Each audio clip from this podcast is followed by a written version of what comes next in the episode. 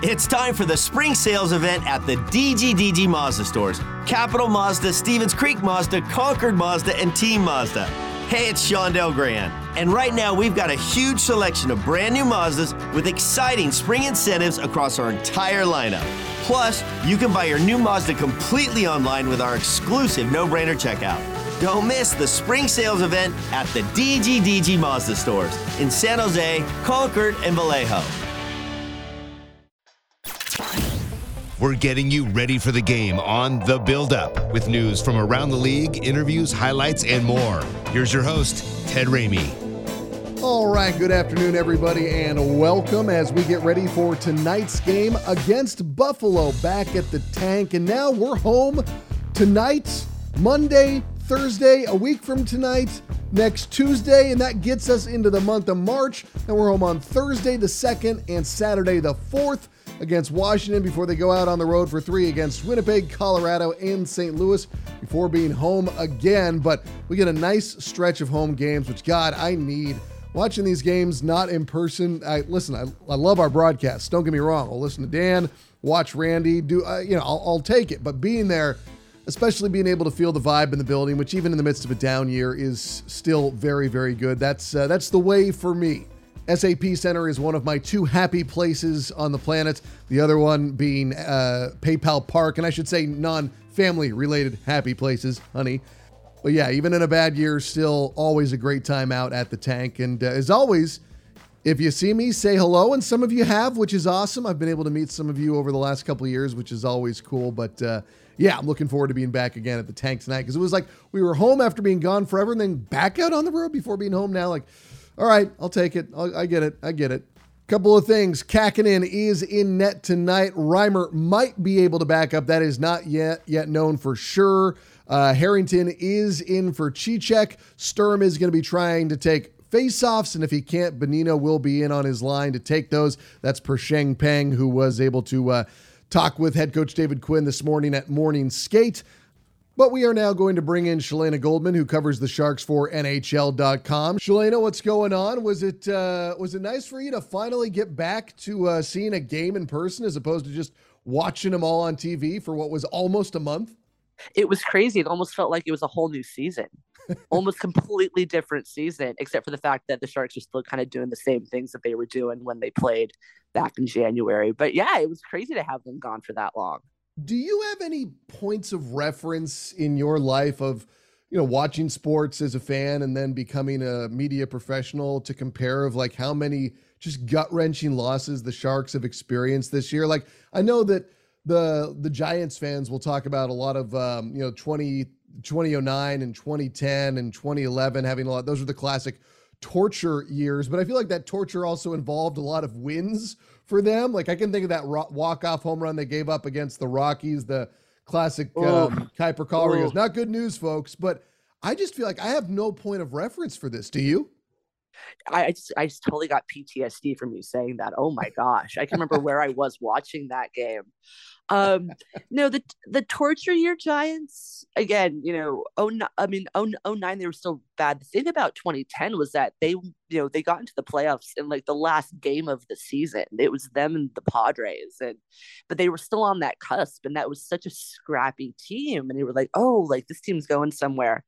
Um they were they were giant they were you know the early aughts those giants teams kind of at the end of bonds's career um that were just so so bad yeah. and there's just no hope. Uh the warriors were the same way because the warriors were horrible when i was growing up. Like and, and you i mean and you you like you like you re, like you remember those old warriors teams. oh like, yeah. they were just so bad.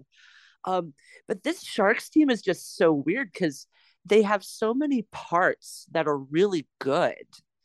And you know when you take certain you know you take one player aside you look and this player has, player has so much upside that this is the team when you put them all together, they just shoot themselves in their foot game after game after game. And these last two games, I thought they looked really good against Pittsburgh and they just couldn't get you know the puck in the back of the net. Um, I thought they looked really good against Vegas, and Vegas is a tough team. That is a tough team, and you know they held you know they held Vegas off. But you know, and I I also thought that Kaapo Kähkönen that was one of the best games I've seen him play all season. But giving up that go ahead goal with less than a minute to play. And they've done that over and over and over again. I don't know if I've ever seen a team do it with the regularity that this Sharks team has been doing it. Yeah, and it's just it's it's been like it's been I know it's been two times where it's been the game winning goal they've given up with less than a minute, but you know, like the other times they've given up the game tying goal that sends it to overtime where they yeah. inevitably lose. I mean, that's just the other part of it. And that's I do wonder you know, like say a lot of this team is still together next year, and we don't know that it will be because we both see tons of different rumors every day, but there's got to be some sort of like a regression to the mean where the breaks would go their way as a con- as opposed to constantly going against them, right? You would think so. You really would, and it's just and you could feel the frustration. This is a group of guys, you know, they they do enjoy playing together. They you know they like the group that they have um, David Quinn likes the group that he's coaching. And it's just, we see him come out to have to talk to us after losses, and he's just so frustrated. And that frustration is palpable.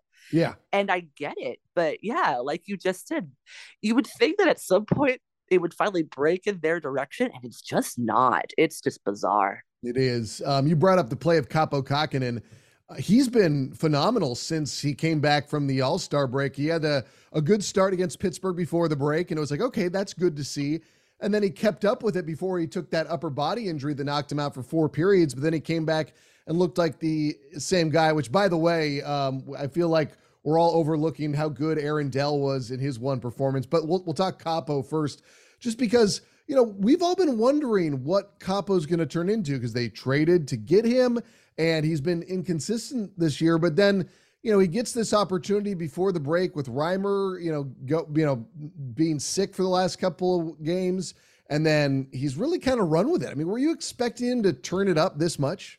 I was really, I was hoping that he would. I remember when they traded for him last season, and there was so much upside, and the defense just wasn't playing well in front of him, and you really felt for the guy. And even the defense was saying after games, like, "We're not helping this guy get wins."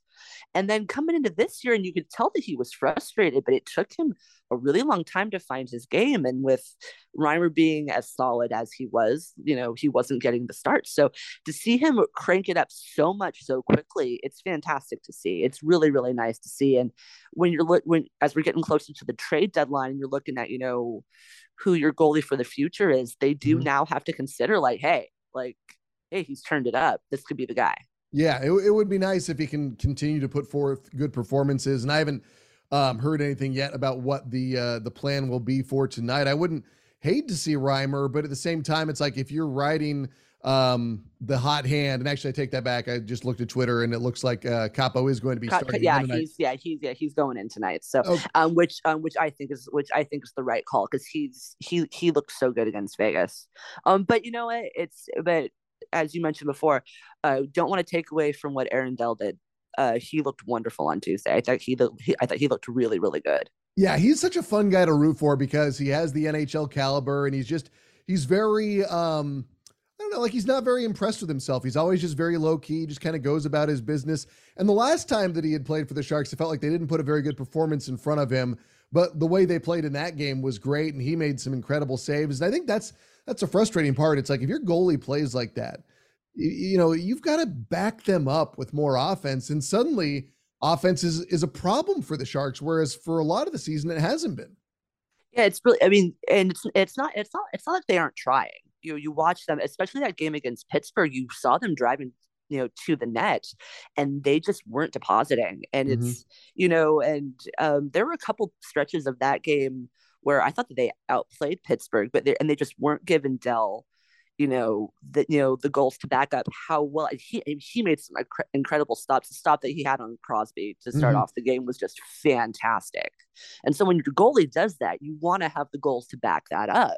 You want to help him get that win, and it it it just hasn't been happening. They haven't been able to score. No, and so hopefully that will be something uh, that changes tonight as they've had um, you know one goal in their last two games each. And, you know, what do you make of all the trade rumor mongering that's going on right now? Like, I feel like they've done a pretty good job of separating themselves from the talk, and it hasn't slowed down Timo Meier and it hasn't slowed down Erik Karlsson. And I'm sure that, you know, the other guys that are aware their names are being bandied about, I'm sure it's something they think about. But it is interesting. Like, you have to imagine that every day they show up not knowing if somebody's going to say, "Hey, veteran ABC, come over here. We need to talk to you." Like that's got to be in the back of their mind somewhere, right? It, I mean, it, it, it, I mean, it has to be. And every player will come out and be like, I'm not listening to that. I'm focused on the game right now. But you know that they're hearing it. You know that they're coming to work like, is this my last day at this job? Am I going somewhere else? You have yeah. to imagine that they're doing um, you have to give Mike Grier and management a lot of credit. Um, you know that they're working tirelessly right now. And so um, but it, that, yeah, that doesn't seem to be slowing. I, I, mean, it's certainly not slowing Erik Karlsson or Timo Meier down, which it, and and and you do have to give them credit for that. Yeah, most definitely. And the thing that impresses me is that we keep on hearing about this, but then it doesn't appear to be like the trades with the the Merkles and the Nieto um, and the Megna. Like those are the lower tier moves, and like we hear all this chatter about the other guys, about the Karlsson or the Meier. and it just doesn't like eh, i think it's more like wishful thinking on a lot of the part of what we're hearing because there was something like i can't remember who said it but they said like oh you know if they can get 50% retainment from the sharks on Karlsson, i said well what, that doesn't make any sense they're not going to retain $7 million a year or something close to that because i think the maximum is like 40 some odd percent but it's like that doesn't make any sense like the, like of course yeah if you could get Erik Karlsson for 7 million a year like yeah, of course you're going to try and make that move. But like that's what's I don't know, just kind of makes me laugh, I guess.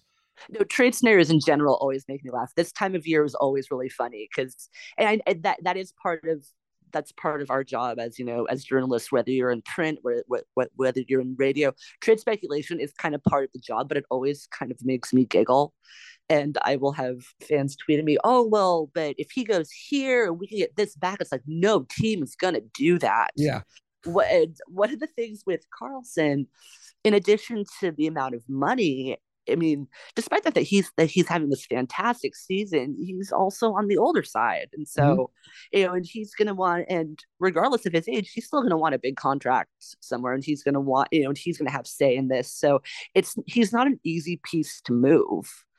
Um, you know, and I know that management's different now, but this happened last year with with um with Hertl, Mm-hmm. And I think I was one of the few people that was like, nah, I can see him staying. I can see him staying. It's fine. And there were all these different trade scenarios. And I had a couple of friends who were like, oh no, but I can see him going here for this person. I was like, that's not going to happen. And so uh, until it gets to, to, the deadline, it's all just speculation at this point. But I, I mean, I do believe that Grier is looking to trade some, some of the, you know, some, you know, some of the core, some of the vets. Um, but I know some of the trade scenarios I see are just so silly. I know it, it makes me laugh. Um, in terms of the Timo Meier stuff, um, where are you on the whole prospect of keeping him versus moving him? Because I, I get it. Like I, I acknowledge this is a, still a project and versus where Timo will be between, you know, now and when this team is contending again. But, you know, he's not going to turn 27 till the start of next season. Like I feel and, and even David Quinn has said as much like they don't have to trade him. Like I feel that is it's something that's not being talked about enough. It's like they actually don't have to move him at all. No, I and know I'm in that same boat where I don't think they have to trade him. I don't think, and if you're trying to build a new team, and Hertl's one of your pieces that you're keeping, also keep Timo he's this you know he's you know he still has a lot of years on him. He's you know been you know knock wood. He's stayed relatively healthy. And he's just, just phenomenal. He's got that old school power forward you know whole swag to him like build a team around that. Mm-hmm. that sounds fantastic. Um since you know the rumors have been going you know and I, I get that the fact that he doesn't have you know that, that there hasn't been contract talk yet that's why that's where all that speculation came. But again, and and I know it's a different management team now, but it, it, the same thing happened with Hertl last year, where he didn't have, right. you know, where he didn't have the contract until like the the eleventh hour. And people like, oh, he's oh he's out the door. It could be the same thing with Timo, but with what he brings to that offense, and even when even when even before he scored that goal on Tuesday, um, he was he looked fantastic, and you want that on your team. So I I just think there's a lot of unless they're going to get something insane in return for him, just I see more upside in keeping him. Yeah, no, I, I mean that's that's the thing is like you've got to get a good good return, which is a big part of all of this. And again, it's all you know. Th- right now is not what the Sharks are focused on. They're focused on the future. Um, in terms of Mike Grier in his talks about not, you know, bringing the young guys up. Do you think after the trade deadline we will see a Bordeleau or an Eklund, or do you think he still just lets him sit with the Barracuda and thinks, you know, there's not a lot to be learned by bringing them up and having them deal with some of the painful losses that the Sharks are going through? This, that's a great question because if this was, you know, Doug Wilson's Sharks team, I would have been like, oh yeah, they're totally coming up. I'm not sure with Grier. Um, I I do like the fact I know that some fans don't like that you know Bordeleau and Eklund haven't come up yet. I like that they haven't come up yet. I think that's really really good when you're looking at the future of the team. You don't want to bring them up too soon. You want to get them seasoned. I know that both of those players want to come up, but I like that they haven't yet, and I think that's important. Depending on what they do at the trade deadline, will make it'll um you know and, and it also depends on how healthy everybody is as well. It depends on how healthy this team is and given that they're what like 20 points out of the first wild card spot you know you know do you know do you want to bring a young player up at you know at you know at that point? What you yeah. know what you know what what does that say? Yeah. Um, yeah so yeah so i this is actually yeah so we're kind of in uncharted waters right now because normally i'd be like oh yeah they're totally coming up but now i don't know. I would like to see them come up. I would like to see um I, I, I just I want to see just with what the two, especially those two players with, with what they've done down down with the Barracuda. I would like to see what they're what, what what they're doing, but I'm not totally sold that Mike Grier wants to bring them up. The, the one thing that I wonder about is that, you know, how do you make sure then that you maximize a lost year? Because that's the argument. It's like, well, you're not going to make the playoffs this year. You're not going to win a Stanley Cup. Why not allow them to get this time in the NHL to try and learn and assess where they are. You know, that's that's the other part I look at is like, you, is that a bad argument in sports? Like, do you need to maximize a down year? Yes and no. It, it, it really depends on the team. I it, it also depends on the sport that you're talking about. Um, you know, we could go back and talk about baseball and bring you know the you know when when you bring young guys up late in the season, you know when you know when it's August and it's you know there's not, and there's nothing that's going on and you know that a team's not going to go anywhere that's always a good time to bring guys up mm-hmm. um, but with the sharks i mean we, we've seen young guys come up you know come up too soon even in kind of an i mean we they I mean they haven't had a super down year like this I think in like the 10 years I've covered the team, but but we have seen guys come up too quickly. And you know, and, there, and there's also the risk of injury, and you don't want to do that um it, it's just it's weird when it comes to maximizing you know sort of you know a quote unquote lost year because you know you want to get something out of it but it's also like but do you risk you know messing up a player's development if you bring them up too soon? Yeah it almost seems like more of a of a good idea but not necessarily something that's the most practical at all times. And then just as a last one for you here uh, any thoughts on this game going up against buffalo tonight i mean the sharks they have shown us that they can compete with anyone, just as they were hanging with Florida. They beat Tampa, they beat Washington. They're right there with Pittsburgh. They're right there with Vegas. You know, Buffalo is another team that's um, in that playoff picture in the East, and I'm not expecting the Sharks to uh, have a bad night per se. But any thoughts from you? It's really interesting because this is the first time, at least since I've covered the team, where Buffalo's in a better position standing wise than the Sharks are, which is so crazy because we're so used to Buffalo coming into town and then the Sharks playing down to the Sabres. And it's like, what are they doing? I remember this is like my third or fourth season covering the team and the Sharks, they, they got the win at home against Buffalo, but it was a really ugly game. And I remember sitting with Kevin Kurz and him being like, "This is a JV game. I hate this game." it was just, it was so bad. The Sharks, whatever it is about when Buffalo comes to town, the Sharks tend to play down to them. So tonight's going to be very interesting because they're a, you know, and this is, they're a better product right now. So. Yeah you know so you know what does you know what does San Jose do with that? And you know, and do and do they understand? Hey, this is a team that's actually doing better than us this time around. How do we tackle that? Shalana, always a pleasure. I will see you at the tank tonight. And uh, also, for people who don't know, where can they follow you on the socials?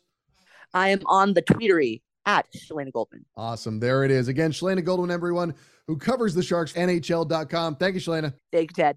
And we are just about out of time, but be sure to join us at 7 o'clock right here on the Sharks Audio Network for live pregame coverage as we get you ready for tonight's game against the Sabres. And then, of course, I will be back with you tomorrow morning at 7 a.m. for Morning Tide as we look back at the game that was, and hopefully we will be waking up winners on a Sunday morning to talk about everything that we saw the night before. So, again, join us at 7 live pregame coverage right here with Dan Rusanowsky. Otherwise, for the San Jose Sharks, I'm Ted Ramey signing off.